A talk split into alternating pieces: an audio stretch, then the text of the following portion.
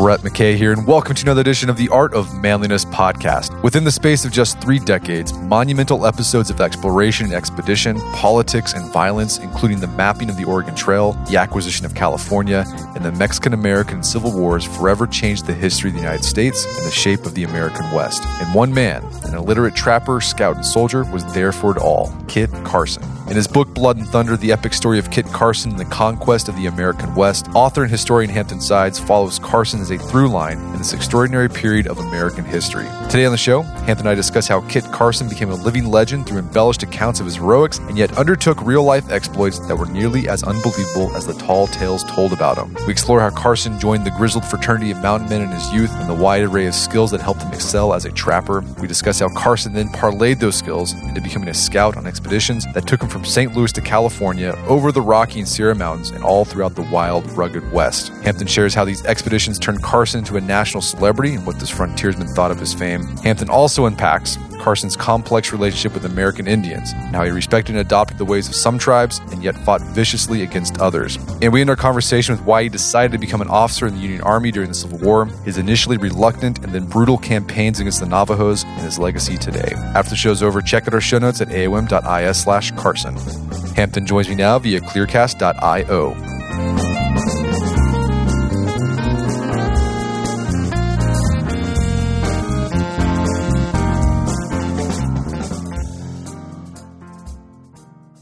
All right, Hampton Sides, welcome back to the show. It's good to be with you.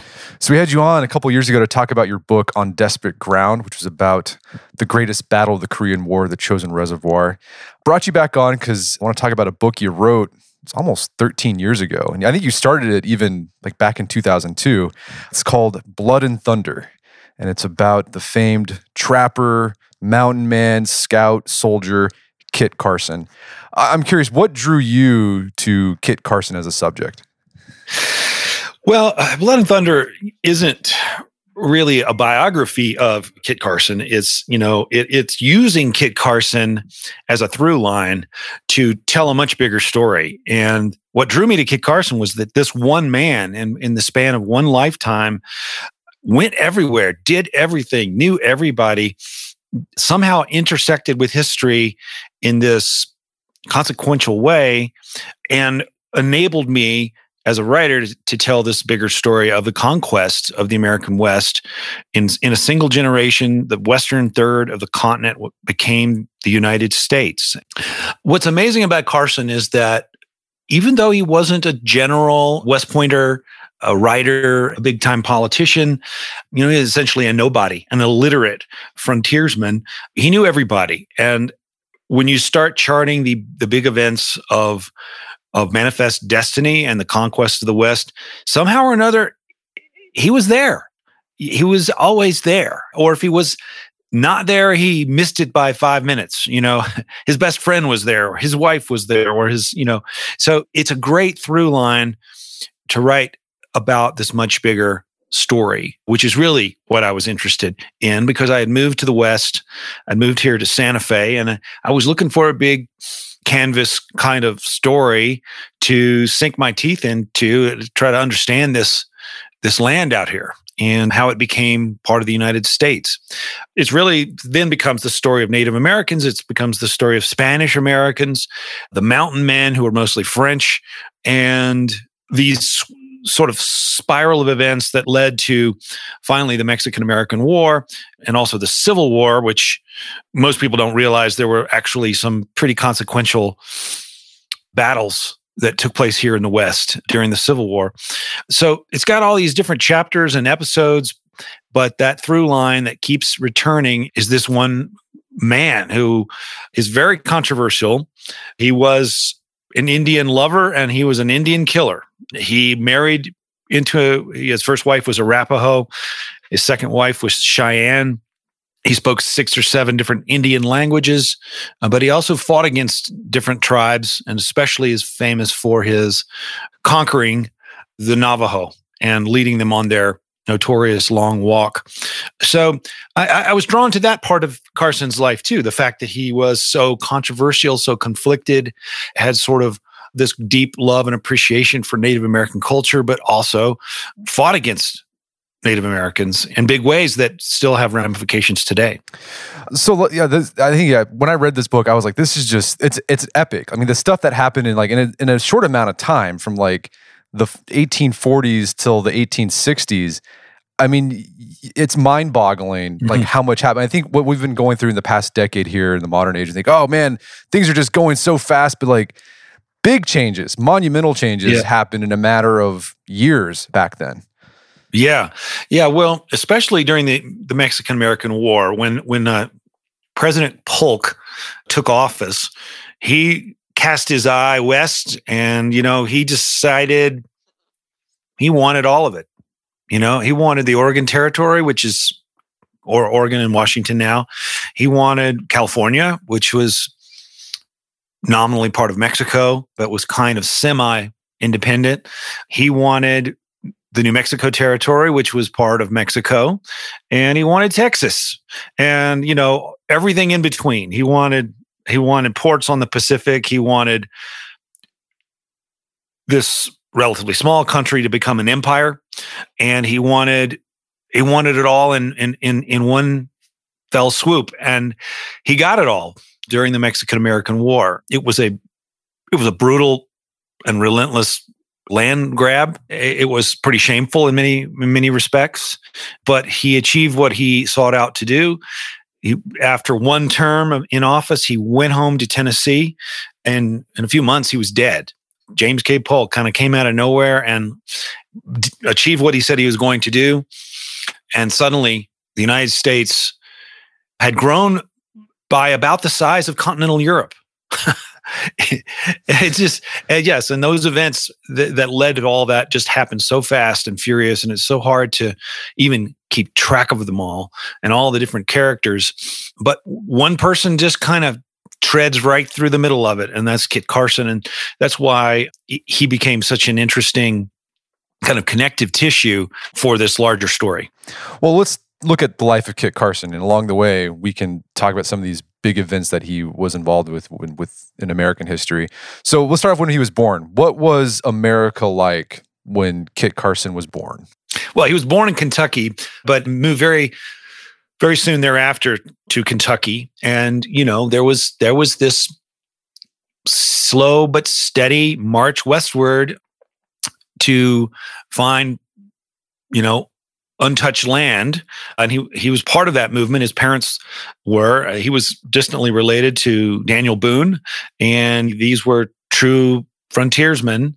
They moved to Missouri but beyond Missouri you know it was wilderness.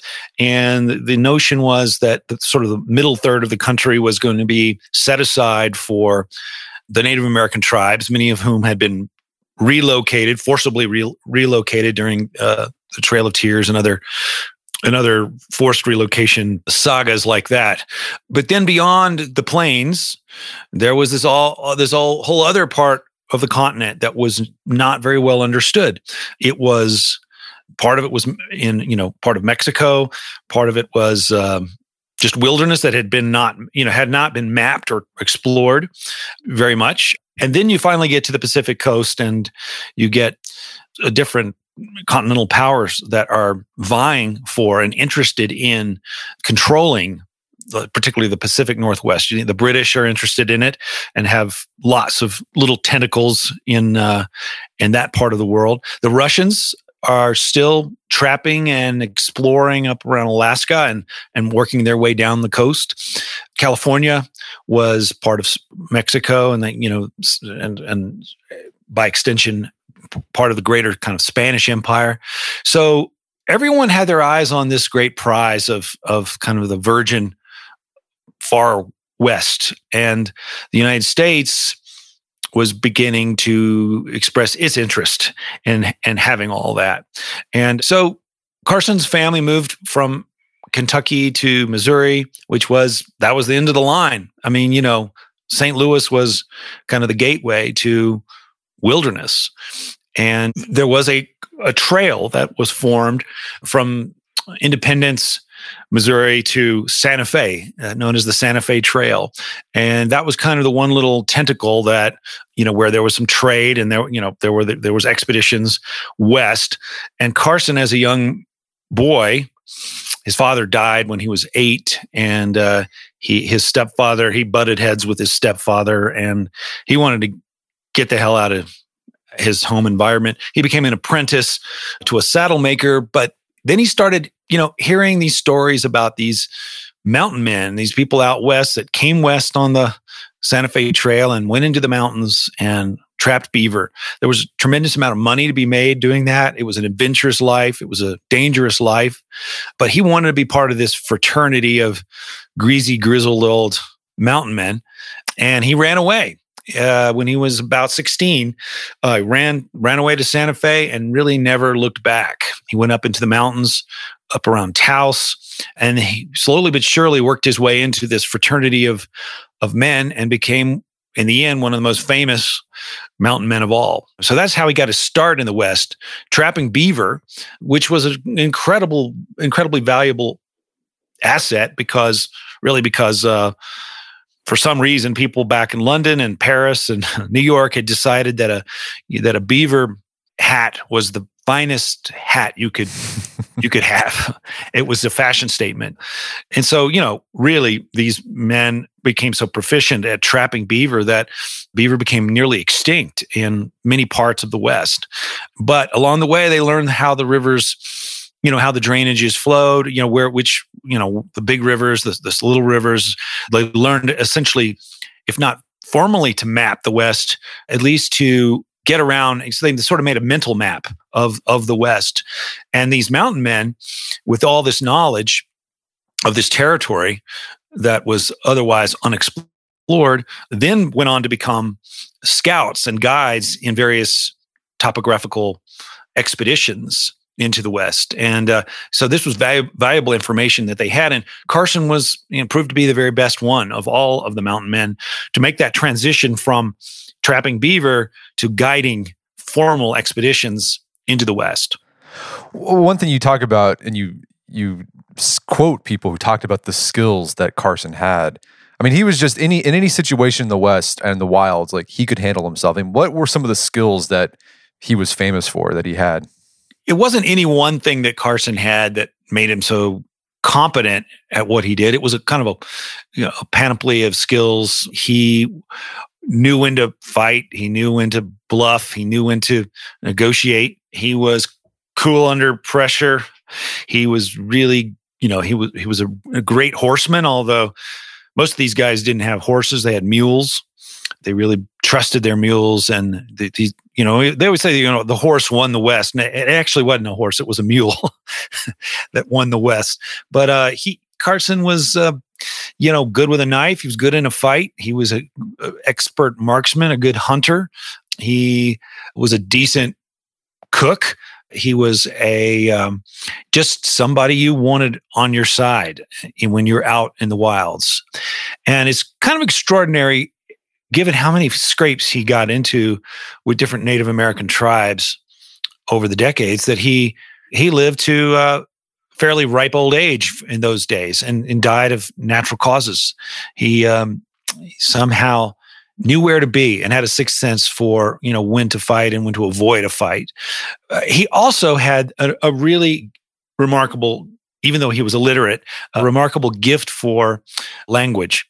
He was fluent in Spanish. He was fairly fluent in French, and he knew multiple native American languages and sign language. So he was great at communicating and all the different expeditions remark about that that you know he was the guy that came forward and you know figured out what was going on and communicated with the local tribes and you know was able to negotiate whatever it is they wanted or needed at the time so those are some of his those are some of his skills um, he certainly had a temper and if you if you riled him he would not back down. He was ferocious and he was relentless and he would pursue you. And and I guess that's his other famous skill is was pursuing people. He was an amazing tracker and would sometimes track uh, a fugitive or in in one famous case a uh, a woman who'd been kidnapped for days and days and days across the mountains and the plains and he could read you know read the signs on on, on the ground and was quite famous for for this skill which is really um, almost myst- mystical skill, you know, to look at the grass and try to determine how old a particular footprint is. You know, I don't know how people do that, but he was apparently phenomenal at that skill. Well, and it was during his time as a mountain man where his complex relationship with Native Americans began. This is when he married. He married two Native American women during this time. Yes, his his first wife, Singing Grass, was Arapaho, and a lot of people say that th- those were his happiest years. Was when he lived with her tribe, her band of Arapaho Indians, and really lived more like an Indian than than a, than a white guy, than an Anglo, and had two children with her. Unfortunately, she died in child in childbirth. He raised their children and along the way married a Cheyenne woman. That marriage did not did not work out very well, and it ended in what they call the Cheyenne divorce, where she basically kicked him out of her teepee. But you know, all this is just to say that he was somebody who respected and you know found a lot of power in Native American traditions and language and lived with great respect for certain Native American tribes. There were other tribes that he seemed to spend much of his life fighting against. And uh, maybe foremost among those were, were the Blackfeet and also the Comanches and sometimes the Kiowas. So he didn't really look at Native Americans in a monolithic way like Indians, you know, out there. He he was very specific in his allegiance to certain tribes and his often lifelong uh, antipathy to other tribes. So it's very interesting. Um, his third and his final wife was Spanish, came from an old Spanish family in Taos, Josefa Jaramillo. And so he then sort of just organically morphed again into kind of like a Spanish guy. He spoke Spanish. He converted to Catholicism. He raised his kids to speak Spanish as Catholics and uh, lived in Taos and viewed himself as allied, you know, aligned with Spanish New Mexico, which of course they've been there for hundreds of years. So it's interesting. This guy just keeps kind of like a Zelig figure. You know, he keeps kind of changing into whatever you know, and, and, he's like he's like a cat had nine lives. He, he, you know, he went from being a mountain man to, you know, being a rancher to being a scout and a hunter, and then he became uh, finally joined the regular army, the Union Army, and fought against the Confederates in several battles, and then then became uh, at the end of his life, he became a brigadier general. So he, he and, and, there's a couple of other incarnations I did, I just skipped over, like a an inter a, a cross continental courier. He rode to Washington to give messages, and he was, you know, he's a scout and he was a guide, and he was uh, so many other things. So he had this real talent for sort of rebooting himself as soon as uh, one f- lifestyle seemed to dry up or one set of opportunities evaporated. He he would just recreate himself anew. We're going to take a quick break for a word from our sponsors. And now back to the show. Well, so as a trapper, he started to make a name for himself, but like where this where he became like almost a living legend was when he became the scout for Fremont, John Fremont. So, for those who aren't familiar, who was John Fremont and why was he exploring the West? Yeah.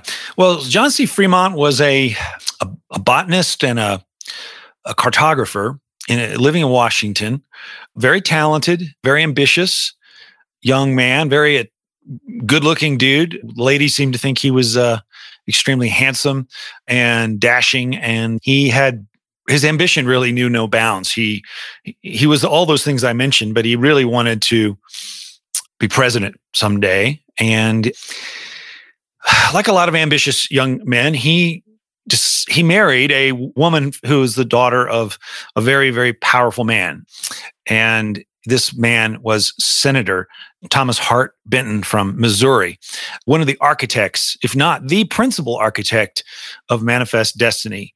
John C. Fremont knew that Benton was his sort of ticket to to get to where he wanted to go, which was to explore the West, map the West, and then somehow use his fame and celebrity to uh, catapult into a political career.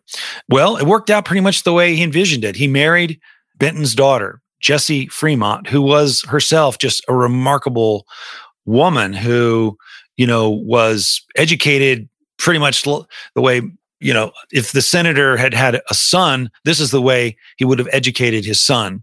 She didn't go to finishing school or anything like that. She she got a, a rigorous education and was a just a very shrewd political creature her, herself. And they became uh, John C. Fremont and, and, Jessie became kind of like a Wa- Washington's original power couple. He would go on these expeditions and come back, and she would do most of the writing because it, she was a very talented writer and understood kind of um, the PR aspect of all this. It's like one thing to go and describe a bunch of plants and the topography and, and try to do it in a scientific fashion. But those reports that Fremont wrote were rather dull and rather dry. She would take these reports and turn them into great stories that became best-selling books and that ensured her husband's uh, fame and fortune.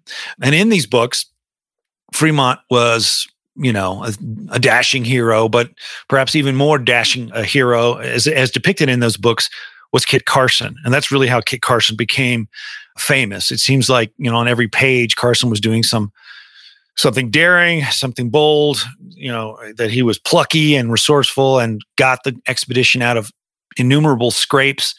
So Carson kind of owed his fame to John C. Fremont and and and Fremont's wife, Jessie. Carson, however, didn't understand that celebrity. He didn't like that celebrity. He he was a pretty shy and awkward guy. He didn't he didn't understand why people back east seemed to know his name he had spent his youth trying to get away from America, and suddenly he was a uh, uh, this almost like a action figure hero. He became then the subject of all these pulp novels that were written. Uh, I mean, really bad, most of them very bad novels, but they were kind of precursors to what we now call a Western. And often Kit Carson was the star of these books, the protagonist. And, you know, somehow they turned him into like six foot eight, blonde, blue eyed, you know, Aryan Viking or something. And uh, he was like five four, not particularly handsome, shy and awkward around the ladies. He just didn't, you know, it, they they turned him into something else, a kind of a caricature. And he spent much of his life trying to live that caricature down, uh, trying to understand it. And he didn't get any money from these books. They didn't get his permission to use his name. And the ultimate irony was he couldn't read these books, you know, because he was illiterate.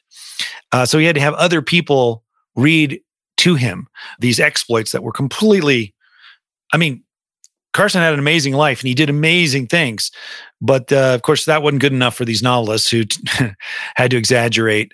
It would say, like, Kit Carson would kill two Indians before breakfast, and which presumably was a good thing back then, considered a good thing. And it, it really, it really set up this mythology that Carson spent the rest of his life trying to live down. But all of it goes back to Fremont's expeditions, which Benton, Senator Benton, was instrumental in commissioning. They left from St. Louis.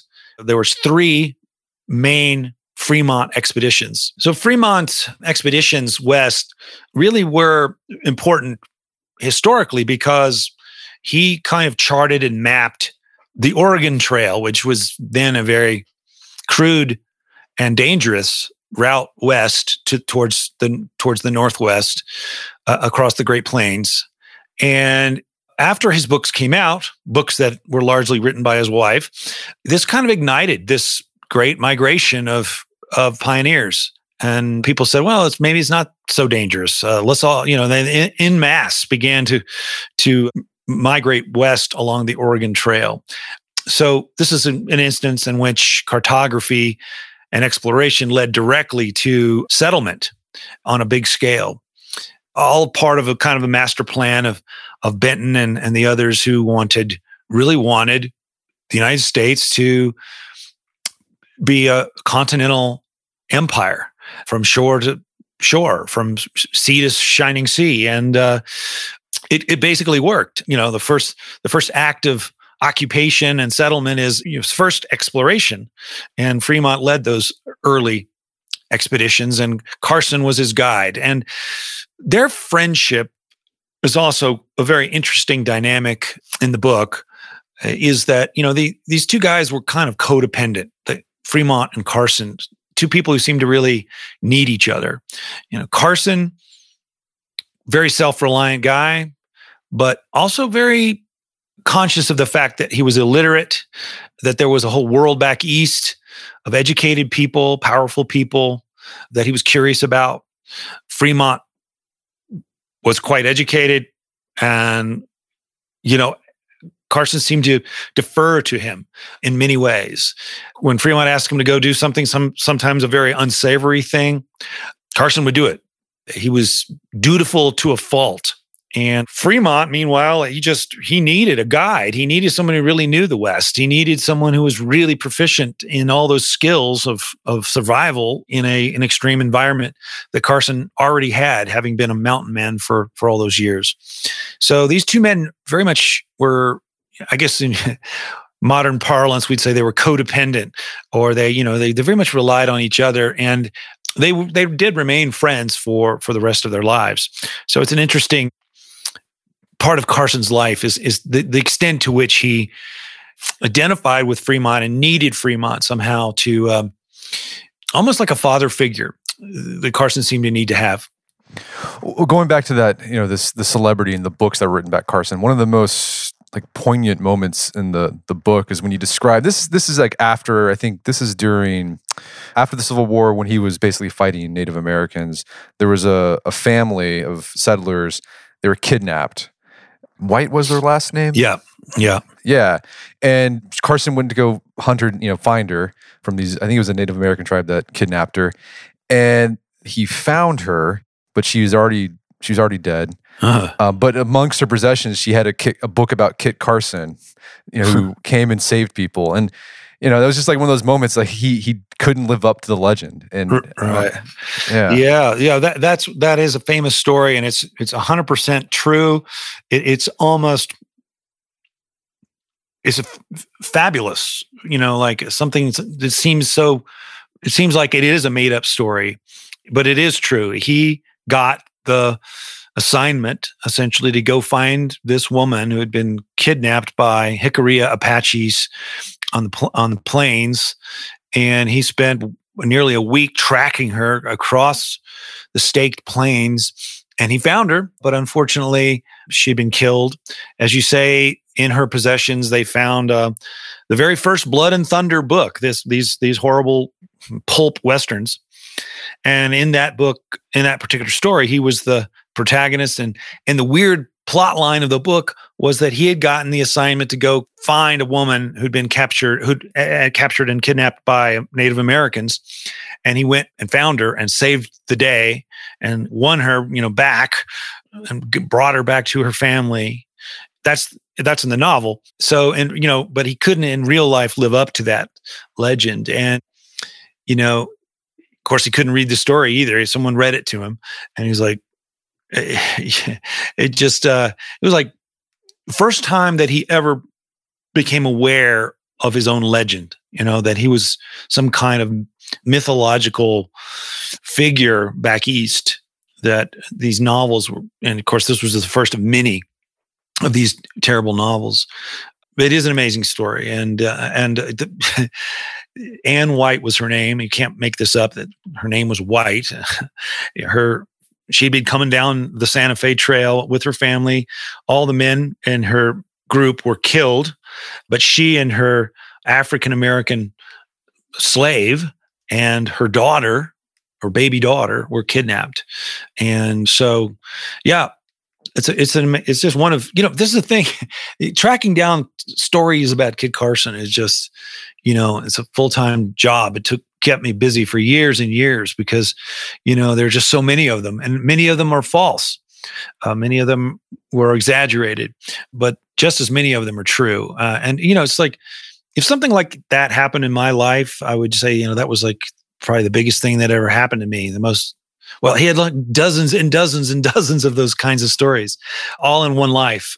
So it, it really is kind of an extraordinary thing to think about just all the episodes uh, and in, incarnations and just tall tales that actually proved to be true that happened to this one man.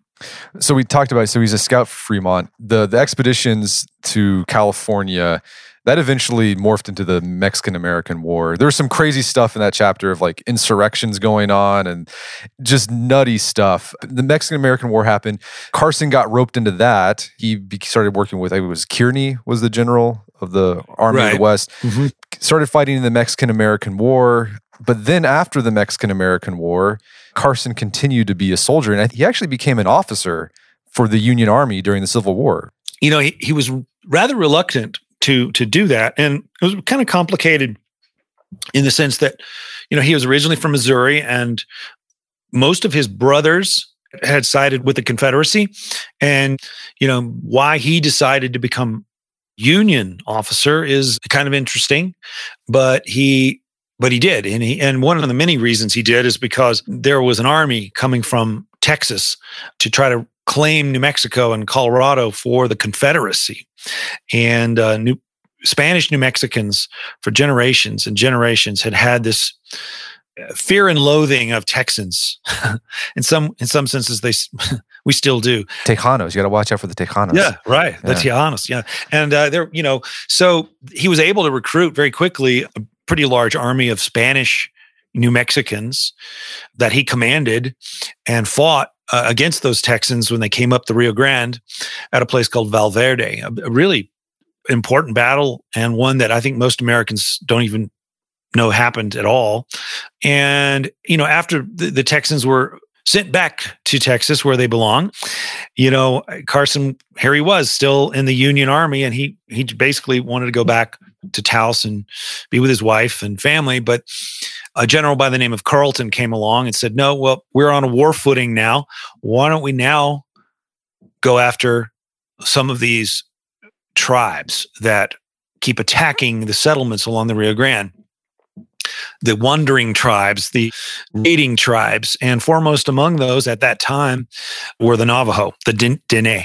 And this general, Carleton, came up with this plan to round up all the Dene, one of the largest tribes even then, and certainly now in, in, in America, and move them to a reservation on the Pecos River where they could be watched and where they could be taught to be sedentary Christian farmers, like completely rewire their society because they were what they really were were semi nomadic sheep herders. And, you know, moving over a huge piece of land the Dene country was just massive all over the Four Corners region of what we call the Four Corners now of the United States. And when General Carleton came up with this ambitious plan to sort of rewire the Navajo, he decided that he had to have Carson to, to actually lead it. And Carson tried to resign. He didn't really want any part of this. He said he had he had joined the Union Army to fight Texans, not Native Americans. But uh, in the end, he signed on and he thus began really the chapter of his life, the episode of his life for which he is now widely reviled and you know hated by Native Americans and and hated for just the ferocity of this scorched earth campaign that he led into Navajo country to break their spirit, break their back, you know, break the back of their nation and to march them to this kind of like a prison camp on the Pecos River. That, this is probably what he's most famous for now. And this long life of many twists and turns comes down to uh, one of the last chapters of his life, the Navajo campaigns. And I thought this was, I mean, this was this was happening during the Civil War. But I thought it was interesting because most people think, you know, after the Civil War, the Union Army started they started the American Indian Wars. I mean, Sherman was a big part of that. Mm-hmm. Like this was the precursor to that.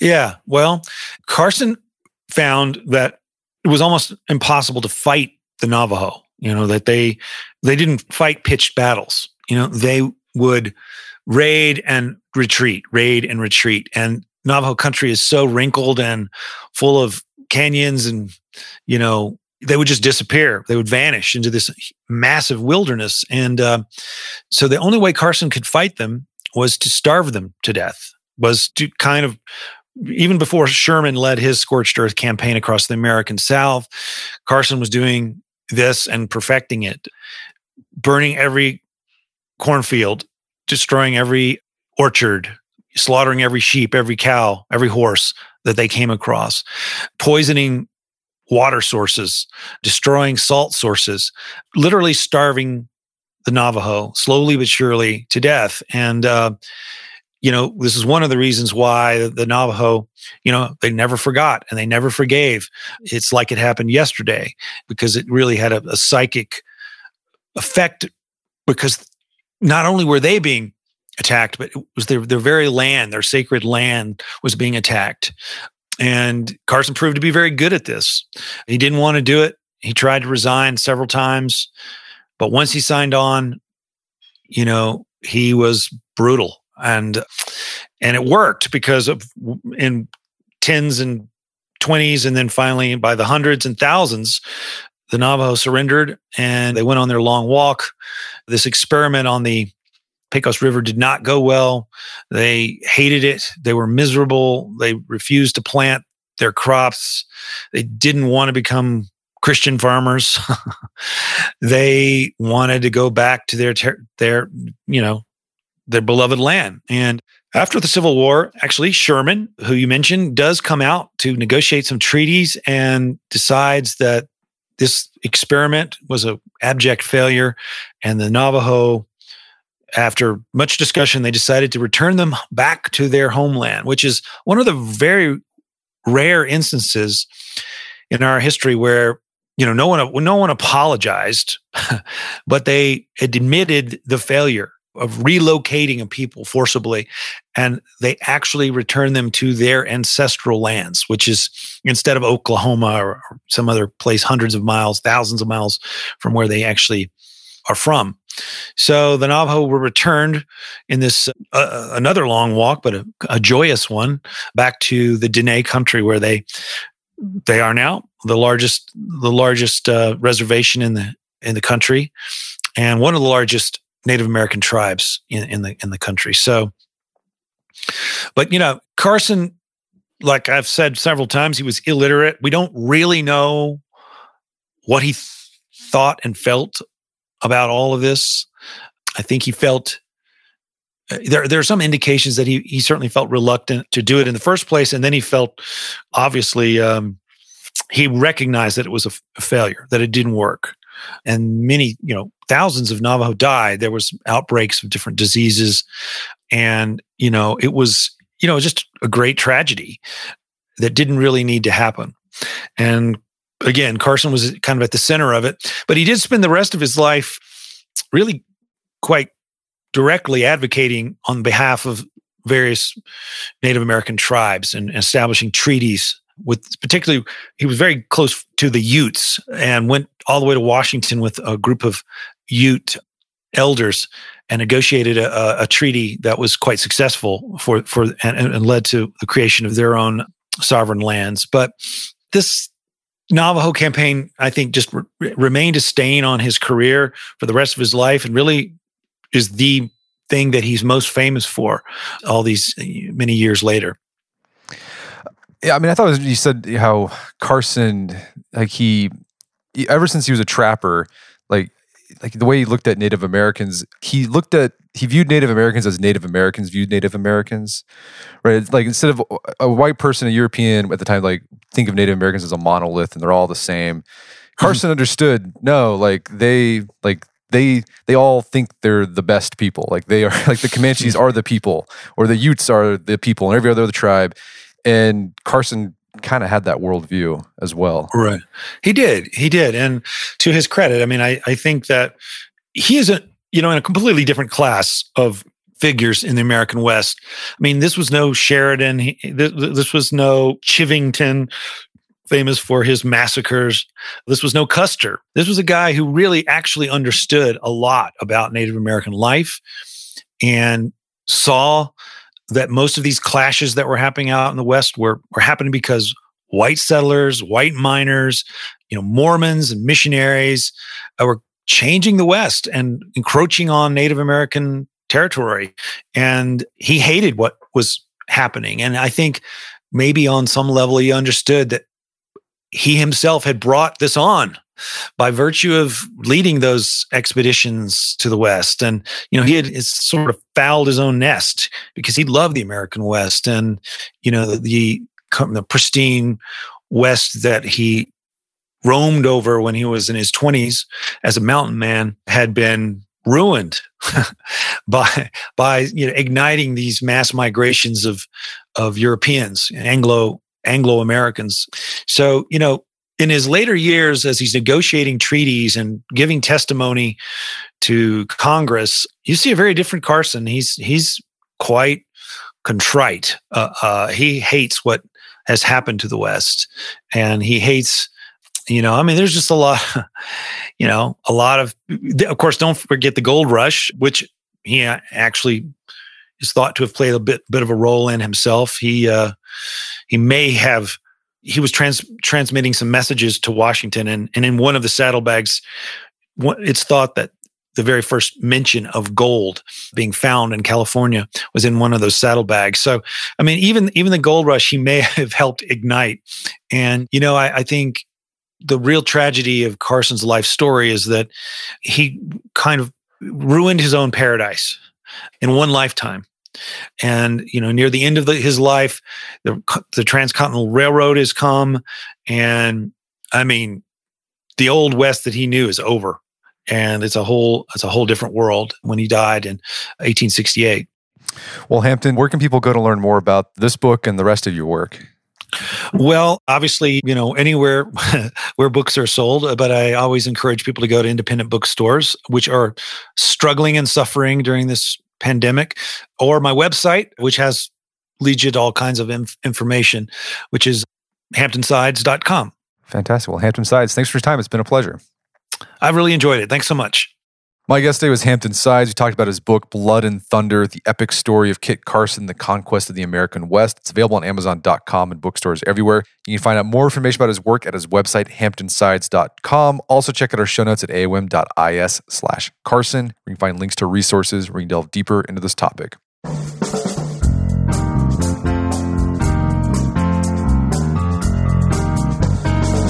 Well, that wraps up another edition of the AOM podcast. Check out our website at artofmanliness.com where you can find our podcast archives as well as thousands of articles written over the years about pretty much anything you could think of. And if you'd like to enjoy ad-free episodes of the AOM podcast, you can do so on Stitcher Premium. Head over to stitcherpremium.com, sign up, use code manliness at checkout for a free month trial. Once you're signed up, download the Stitcher app on Android or iOS, and you can start enjoying ad-free episodes of the AOM podcast. And if you haven't done so already, I'd appreciate if you take one minute to give us a review on Apple Podcast or Stitcher. It helps out a lot. And if you've done that already, thank you. Please consider sharing the show with a friend or family member you'd think we get something out of it. As always, thank you for the continued support. Until next time, it's Brett McKay reminding you not only listen to the AOM podcast, but put what you've heard into action.